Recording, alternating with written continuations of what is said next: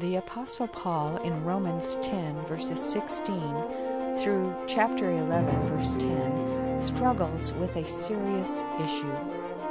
Why did Israel, God's special children, refuse to respond when he stretched out his arms toward them in the person of his Son? The majority of Jews today still reject Jesus' forgiving grace. As we look at this passage with our study leader, Dave Wurtson, ask yourself, how am I responding to God's inviting arms?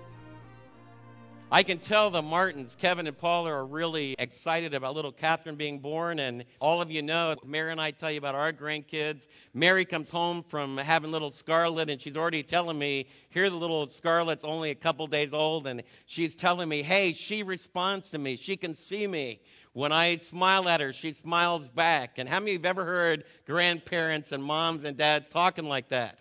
I have two grandsons, little Noah, that's Noah on my shoulders, and it's like having Joel all over again. And it's kind of like having a little touch of my second son.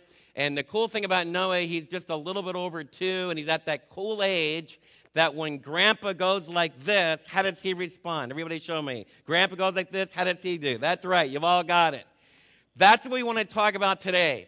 In the passage today in Romans, the Apostle Paul has been talking to us about God going like this. The whole book of Romans is God going like this to not just his Jewish people, but he's now opening the doors of grace, which was his plan all along that in Abraham all the nations would be blessed. The book of Romans is about the triune God reaching out to Jews and to Gentiles alike.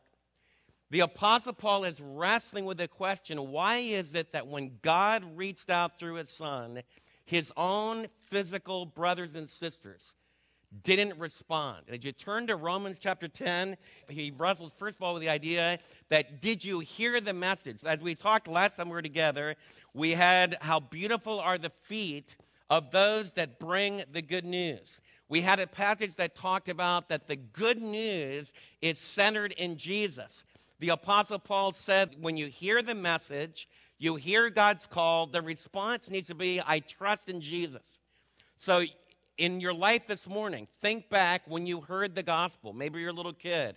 Maybe you were a teenager. Maybe you were an older adult. But think back to the time that you remembered hearing Jesus died on the cross. Jesus is God's promised one from the Old Testament. Jesus did all those miracles. And then you have that riveting story of Jesus offering himself on Calvary. In our culture, every year at Easter time, the whole world actually stops in many ways across the world, and we're reminded of the passion of Jesus. And then remember the first time you heard that he rose again from the dead. The Bible in the book of Romans is claiming that that's the heartbeat, that's the center of God's story. And it's saying how beautiful it is when people bring that story to others. And we close our time the last time we were together, really challenging one another to be like that Scottish minister that even as the Titanic was going down, and as he knew he was going to lose his physical life, but he was going to go up to be with his Savior, we closed last time by stressing the beauty and the power of a man that even when he's getting ready to lose his physical life can be challenging people. Trust in jesus trust in jesus and you're not going to be lost forever.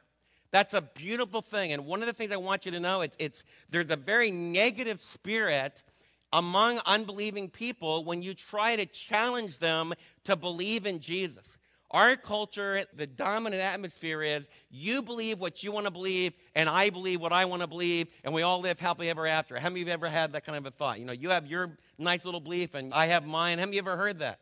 That's a very common thing. And so you're going to have to come to grips with the fact, just like I have, that it really is a beautiful thing to share the good news. I remind myself of a medical metaphor that if I suddenly found the cure to cancer. Let's suppose I suddenly found the cure for all prostate cancer and all breast cancer.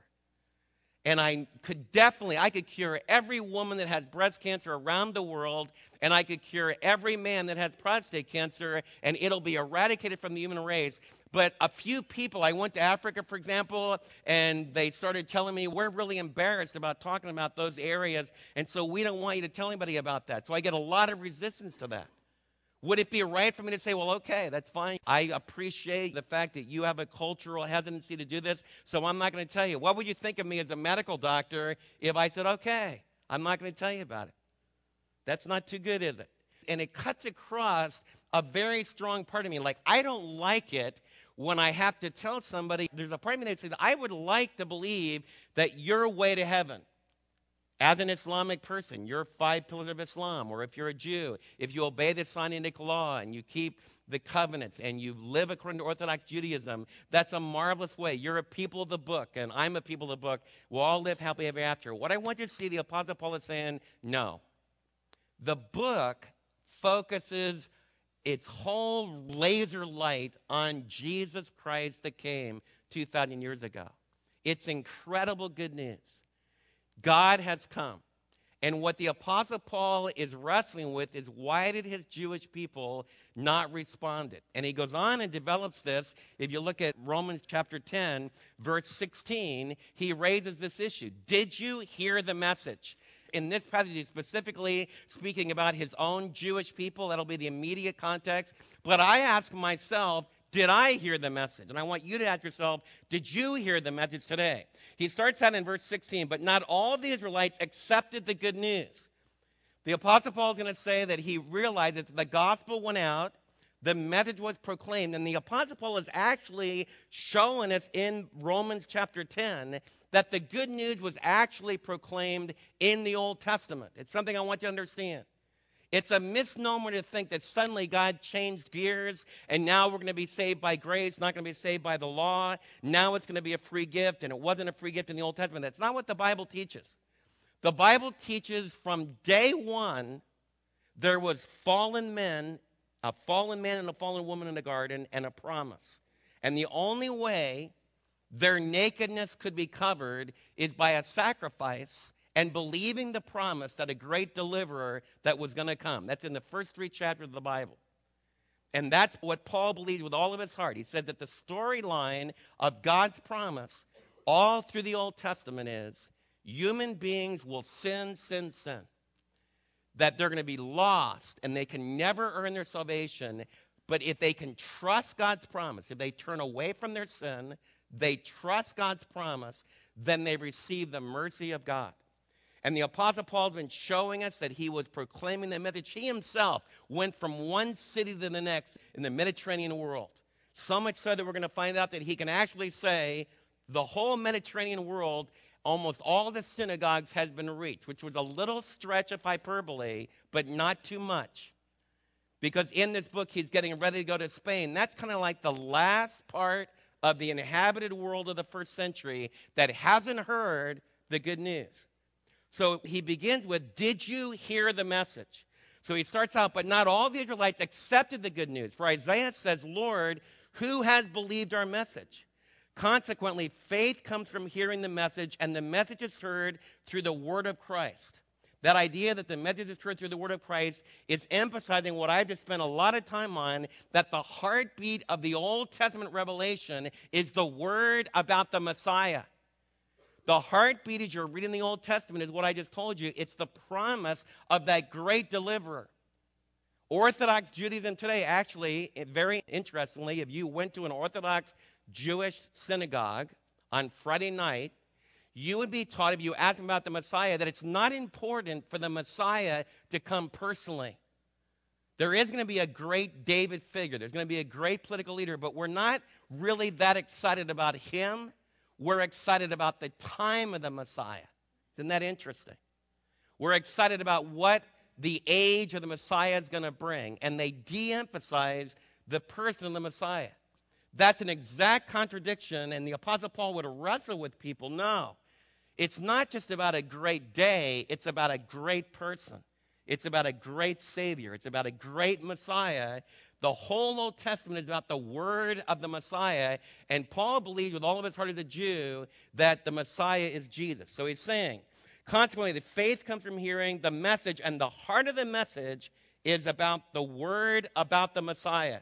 And you could even translate this The Messiah is speaking through the word of the apostles in the first century. He says, But I asked, did they not hear? Of course they did. First of all, I want to talk to you a little bit about, for Isaiah says, the Lord has believed our message. It's a little bit hard to string together the Apostle Paul's Old Testament passages, so stay with me this morning.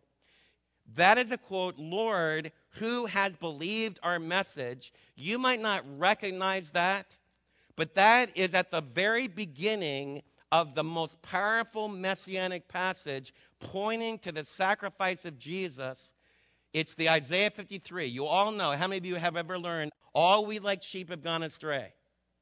We have turned everyone to his own way. The Lord God in heaven has laid on him, the Messiah, the iniquity of us all. How many you ever learned that verse? Okay? That's the most powerful statement of the Messiah being a sacrifice for our sins. That passage begins with Isaiah 53 1, with the writer of that passage saying, Who has believed our report? What Paul is claiming is that the Old Testament predicted 800 years before Jesus came that when they talked to his own people about the Messiah sacrificing himself and being the sacrifice for sins, he says, Who has believed our report? And it starts out by saying he started out as a humble plant, coming up like a root out of dry ground. He had no form or comeliness. He was not a beautiful, handsome Hollywood movie star that we would recognize him. And all the idea that's told to us in the gospel record that Jesus grew up in a poor family, he grew up on the wrong side of the tracks, he grew up in Galilee. And the Judean leaders down in Jerusalem, the big city hierarchy of religion, didn't buy what he had to say. All that the Apostle Paul is claiming was predicted by Isaiah 800 years because Isaiah started out saying, Who has believed our report? But one of the points when I say, Haven't you believed the report? It means what has happened to you about the report. If I say, Who has believed our report? then it means the report has gotten out. And that's Paul's point. He's asking, the message is going out. People are hearing the message, but what are they doing with it in their heart? That's what he's wrestling with. Look what he says. But I asked, did they hear? Of course they did. This is a really interesting thing. A lot of people worry about are the heathen lost? How many of you have ever had an unbeliever ask you, are the heathen lost? What I mean by that, people that have never heard the gospel, are they lost? And they'll say, God is so mean because how in the world could he ever send me to hell? So I'm not going to believe in Jesus. The question you want to ask people is okay, you might not ever meet the heathen.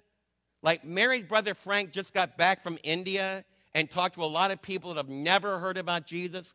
But most of your friends this week that you interact with, they're not going to see many heathen.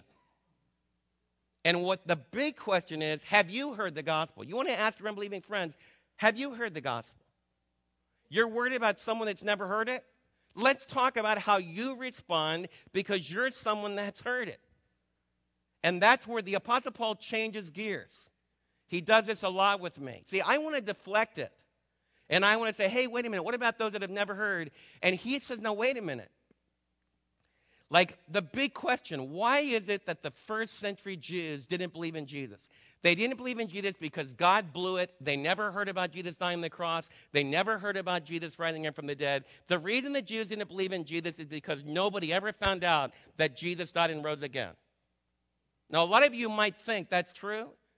And the way our society is going, we're, we're, rapidly getting people that might grow up in the United States of America and not hear it. But you have to be an idiot in our culture not to know that Jesus died on the cross. You have to be a total idiot. Because you can just flip through the TV station and it might get scrambled up a little bit, but you'll hear somebody shouting at you, Jesus died on the cross for our sins. I'm going through the stations, you know, I listen to Wolf a little bit, say, no, that's not too good for Sunday morning. So I flip it over and I have, I have Robert Jeffress, the new pastor at First Baptist Church, saying, let's all get down on our knees and let's ask the Lord to bless our service today. And I know if I kept listening on the radio, I could be a total rank atheist, drinking my coffee, having my Dallas Morning News. I can flip on the radio and Robert Jeffress is going to shout the gospel at me. How many of you would say that it's pretty hard not to hear? How many have heard newscasts about what will the evangelical believers, will they support Mitt Romney as a, because he's a Mormon? How many of you ever heard any discussion about that? Now, that should tell you something. The message has gone out. When I was a little kid in New Jersey, I used to think, like, because I go to school and nobody would know what an evangelist was. So I used to think, like, man, I can't believe it. My dad goes all over the place. Nobody knows what my dad says. You know, that's not really true. There was a Billy Graham crusade in New York City when I was seven years of age.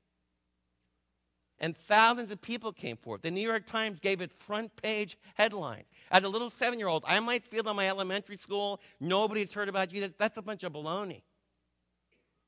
The message was going on like crazy. They fought about the message. The believers even fought about whether they would support Billy Graham or not. So, what I want you to understand, Paul makes the same claim in the first century. He said, Did you hear the message? And what Paul's claiming is the message has gone out.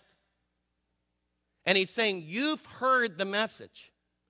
Now, the issue is, what have you done with it? He says, The voice has gone out. He quotes from Psalm 19, verse 4. The Apostle Paul, like, he's talking to a Jewish audience predominantly. And so, what he does is he uses their Jewish scriptures.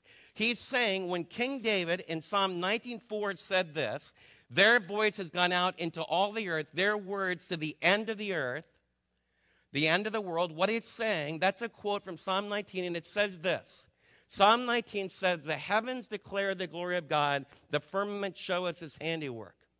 Day unto day, every single day, their voice goes out into all the earth. Paul is quoting Psalm 19, which is saying every human being on planet earth has God speaking to them according to the Old Testament every day.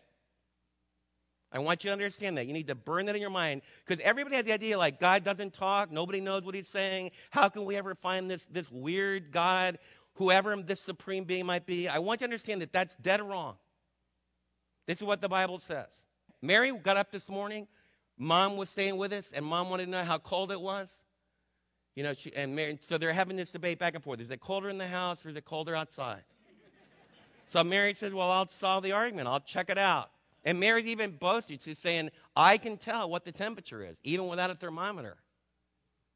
So she goes outside and says, It's 61 degrees outside. So you don't have to get a thermometer. Just ask Mary. But the very first thing she said, she goes outside is, Wow, look at the sun. You know what God said? She said, Honey, my daughter, I love you this morning. You live in a world where there's a beautiful, gorgeous sun. It radiates light. The light changes with every second as it rises in the east and makes its journey like a chariot. The Old Testament presents the sun like a chariot, God's chariot. It's not saying that God rides the sun, it's just saying that it's his handiwork. It's like a great chariot that rides from the east to the west. What Psalm 19 is saying is that Mary should hear her father saying, I'm a personal God. I took care of you while you were sleeping. And now you're going to have a gorgeous day because I'm a gracious, awesome father. And then the temperature's going to be just right. I'm not going to freeze you to death, you know, make it, you know, minus 156 degrees Fahrenheit. And I'm not going to cook you and make it 212, you know, Fahrenheit. It's going to be relatively in between, even in Texas, because I love you. And as scientists might say, oh, that is just, you know, so many degrees of electromagnetic radiation. It's this frequency, and there's an hydrogen reactions that are taking place, several explosions, and they might do all that and say, who cares? But that's not really the voice that's inside of them. There's a voice that's saying, this doesn't happen by accident. And if a scientist thought hard, he'd realize one of my physics professors worked hour after hour after hour to make the atomic bomb. And he didn't sit in Chicago with Fermi saying, let's just randomly, you know, let's just kind of throw chemicals around and, you know, let's just heat some things up and let's just have a blast underneath Soldiers Field and let's see what would happen. It's all by random things. Hugh Payne, my physics professor, knitted and thought and worked very hard to use his metallurgy to control the atomic reactions that were in the early stages of learning how to handle that. And it took some of the most brilliant minds. He's one of the most brilliant guys I've ever studied with. What an awesome privilege to study with Hugh Payne. And Hugh would stand up before us and say, My heavenly daddy created it all. I love physics because all the math comes from God. And all this power that just a little, I've seen just a little bit of it when I saw that first atomic bomb explode, the awe of that. And that's what Psalm 19 is saying. Everybody on planet Earth has the Creator God talking about. What did we learn in Romans chapter 1? I'm not making this up. Romans 1 says they knew God and they turned away from Him. Remember how it describes? How they knew God and they didn't honor Him as God, they didn't give Him thanks.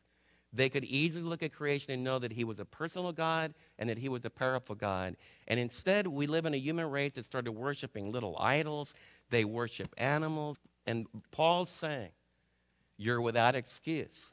Psalm 19 goes on and has special revelation. It doesn't just stop with general revelation in creation. Psalm 19 goes on and talks about special revelation, and the Jews that the Apostle Paul is talking to in the first century didn't just have general revelation, they had special revelation.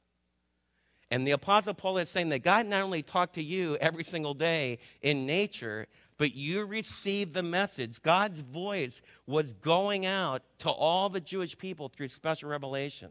Then he gives a quote from Moses from Deuteronomy chapter 32, verse 21. Again, I ask, did Israel not understand? First, Moses says, I will make you envious by those who are not a nation. I will make you angry by a nation that has no understanding. And again, Isaiah boldly says, I was found by a people who did not seek me. I revealed myself to those who did not ask me. But concerning Israel, he says, all day long, God held out his hands to a disobedient and an obstinate people. The Apostle Paul starts out in the first verses 16 and 18. He says, Did you get the message? Now he's saying in verses 19 through 21, What part of Moses and Isaiah didn't you understand?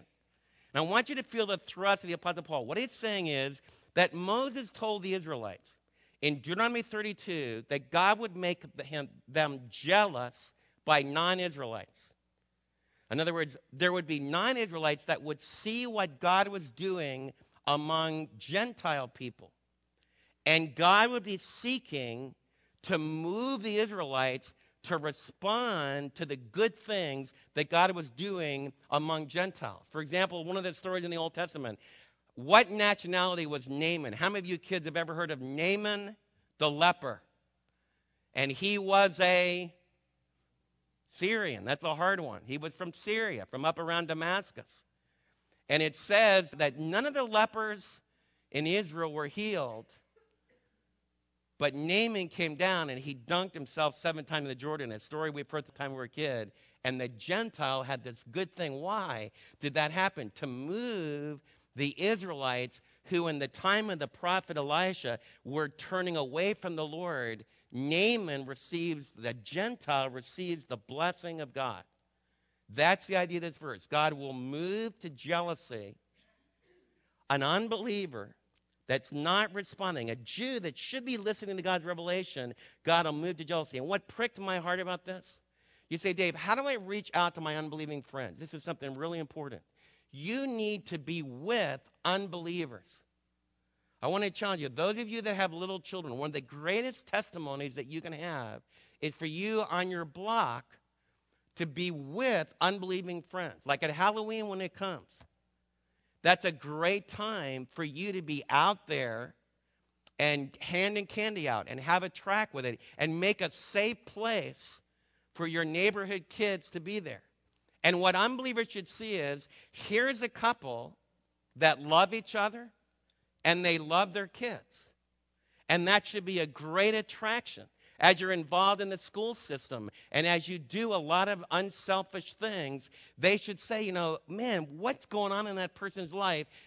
They're jealous in a good way. They want what you have. And one of the questions that I ask myself, and I ask myself this a lot if an unbeliever gets really close to me, what would make me jealous in my life because I have Jesus in my life that would make them want what I have?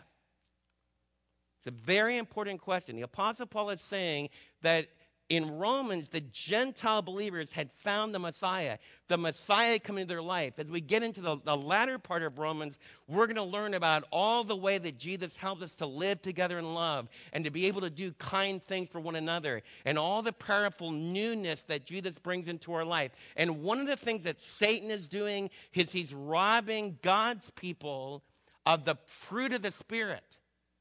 And he gets them bogged down in sinfulness. Why does he do that? Because that's his warfare. If he can make an unbeliever, if he can make a believer get all embroiled with sin and not walk in the power of the resurrection, then what happens is that the unbeliever can look at the believer and say, they don't have anything that I want. And one of God's purposes is for those that receive his Messiah, and where Gentiles have received the Messiah, one of God's purposes, he wants to move us to be engaged with the unbelieving world. So the unbelieving world says, I don't know what those Christians have, but I want it. And that's one of the prayers I want you to have for our whole church family. I want to pray that we're going to spread out over this area and that as the Holy Spirit transforms us, that more and more there will be people that says, I want to be part of you because I'm jealous. I covet the love that you have as a husband for your wife. I covet the love that you as a mom and dad have for your kids. That's why divorce is such a problem in the body of Christ. It's a powerful spiritual warfare. When believers get divorced, it destroys that kind of outreach. Now, there are times when there's abuse and when kids are in danger and when there's rank immorality, and the Bible talks about that hardness of heart. And we needed a church family really support and love because God Himself in the Old Testament presented as being divorced. And the Bible wrestles with those real life situations. But we live in a culture where a ton of believers and unbelievers just say, I've had it. And I think there's greener pastures, and I don't like the way life is turning out. I'm out of here. And unbelievers, like one of the things I hear, like when I go back to the East Coast, and I tell them I'm from Dallas, I'm from Midlothian. They, I have to say I'm from Dallas. They never know where Midlothian is. My unbelieving friends, I can't believe it. You live right in the belt buckle of the Bible Belt. And we have a better divorce rate in Connecticut than you have in Texas. Ha ha ha. Jesus doesn't mean anything. That's the opposite of what Paul is driving at. So, one of the things as believers, I want every one of you to realize your life is not about you and it's not about me. Every one of you, as you go out here, you are the key to moving people to jealousy. This week, if you live close to Christ and you walk with Him and you let His resurrection power change you, then what happens is that unbelievers connect with you and they'll be moved to want what you have. If, as a believer, you're not walking with Christ and your heart becomes hard and you begin to live and act like an unbeliever, then you become someone who repulses people to Jesus. Like one of the most extreme exhibits of that is in history. Paul's trying to reach Jewish people in this text. He says God tried to move the Jews, his physical children, to receive Jesus as the Messiah through Gentiles. So in Germany, Germans, according to Jewish people, they viewed Germans as Roman Catholic and Lutheran culturally. Because Jews think about religion in terms of your ethnicity and your organization. Germany was the country. Hitler claimed to be a Roman Catholic. He wasn't a good Roman Catholic. But in Jewish eyes, he claimed to be a Roman Catholic, and he used Martin Luther, the founder of the modern language of Germany, and he used the founder of Lutheranism to kill the Jews. Every Jew you talk to knows that. So, one of the things that you need to do is you need to say, put your hands up right away and say, I weep with you. Christendom as an organization was from hell when it put six and a half million Jews in the oven. And we're partly responsible because there were inquisitions that burned Jews at the stake and threw them out of Spain. That's true. And every Jew you talk to knows that history really well. In fact, when you mention Jesus to a modern Jew, they think Auschwitz, they think organized Christendom that never helped us. And so you have to work really hard to say, I join you in that. So have a lot of understanding about that. And there's a powerful, ugly illustration of when Christians become just Christendom and it becomes just a culture. And I don't care whether it's a Bible church structure or whether it's a Roman Catholic structure or whether it's a Southern Baptist structure, when we become about our organization, instead of about the transforming power of Jesus, we start to make decisions that move away from the transforming power of Jesus and we become ugly in the world. And then the world rejects our Jesus. And one of my biggest prayers, and I want you to pray for Mary and myself, we need to finish strong, pure, living close to Jesus so that people will be moved to jealousy. I talked to uh, one of a, a, lady just as we started that's visiting today, Josh. She rode Josh in a carpool when he was in school, and we connect instantly because I've lived all of my life, my adult life in Midlothian. The Lord has used the fact that Mary and I stayed together, the fact that our kids were not into the principal's office every single time you turned around. They weren't totally guiltless kids. They did a lot of bad things. But they did live with integrity, and they had a testimony here. That's what the Apostle Paul, in a very positive way, was our family perfect? Not by a million miles. And I've tried to be totally honest with you as a pastor. I've been very real. I live in the same world you live here, but I want you to know that your family and your marriage has tremendous impact. And it should move to jealousy your unbelieving friends, which means you're connected with unbelievers. It means that you're living close to the Lord as a believer. Paul is making this incredible claim that God was reaching out his hands towards the Jewish people. Now, how did they respond? Like some of you get discouraged. You reach out to your family, you open your arms, and I want to tell you about Jesus, and they turn you off. Don't get discouraged because look at how they responded. It says, God says all day long in verse 21, all day long, I held out my hands to a disobedient and obstinate people. How many of you have ever reached your hand? You feel God was using you to reach your hands out, and the people were obstinate and rebellious.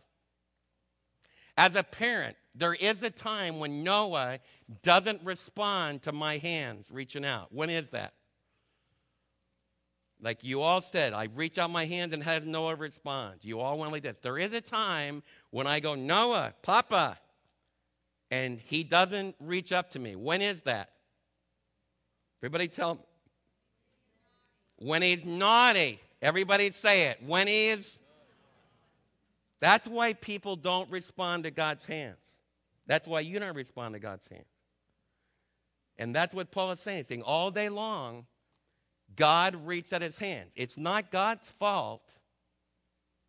People are obstinate and they're stubborn. And that's what he's claiming. And he quotes it from uh, Isaiah chapter 65, the marvelous book of Isaiah, right after those marvelous passages about all we like sheep have gone astray and God laying on his hands. He's saying, All day long I held out my hands, but the people were disobedient and they were obstinate. When your teenager tells you, I don't want to go to Midlothian Bible Church anymore, and you say, Man, church must be boring. I guess Tim and Becky have lost their touch. Have you ever thought to ask your kid, What's going on in your heart? Have you ever listened to the music that they like? Have you ever looked at their friends they're running with? Because that'll tell you where their heart is. And I want to tell you something right up front and personal. I have obstinance and stubbornness in my heart. Anybody like that? Your kids are like that too. And I see a ton of American parents their kid will say, Well, I'm not interested in spiritual things anymore. And I don't love Jesus anymore. And so you say, Well, I, am just going to let you experiment. That's really good. And so we'll just kind of, we want your faith to be your own faith. And so you just drop out completely. That's nuts. We need some parents that join God, that keep reaching out to an obstinate. You say, What do I do with an obstinate, rebellious teenager? You hedge them in, you make them face the consequences, the decisions they're making. You don't bail them out. You let them, if they screw it up and the consequences fall, you let God, that's what God models for you. And then you're there with open arms, just like the prodigal son's father. And a whole bunch of you, as moms and dads, don't teach your kids from the time they're really, really small, when they're obstinate and they're rebellious, you cuddle them and you cover for them. And then you can't figure out why they're still living with you when they're 35. Well, I'd live with you too. Man, I'd like not to have to get up this morning at 6 o'clock to study this passage again. I'd, I'd love to have somebody else do it and then just keep taking my pay. All of you would like that. God is saying, I'm the ultimate daddy. I reach out all day long. And then and we close. It's very powerful. Paul goes on in Romans. How many of you ever get discouraged and said, I guess everyone's going to be rebellious? I guess everyone's going to be often. Anybody ever feel that way? That's the Elijah syndrome. In Elijah's day, Elijah, Jezebel, this wicked, immoral queen, had killed Naboth. He was, she was a murderess. Ahab's a totally passive, namby-pamby man. I mean, Israel, they're, they're all worshiping Baal. So after Elijah burns them all up, remember that? You know, God, he, he didn't burn them, God did. Remember they called fire down from heaven? Elijah runs all the way down to Mount Sinai. He gets down on the mountains. It's like going to, to Colorado and says, Lord, I need a break.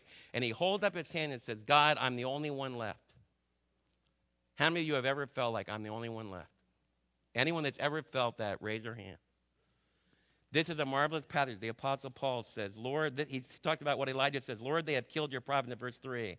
They've torn down your altars. I'm the only one left, and they're trying to kill me.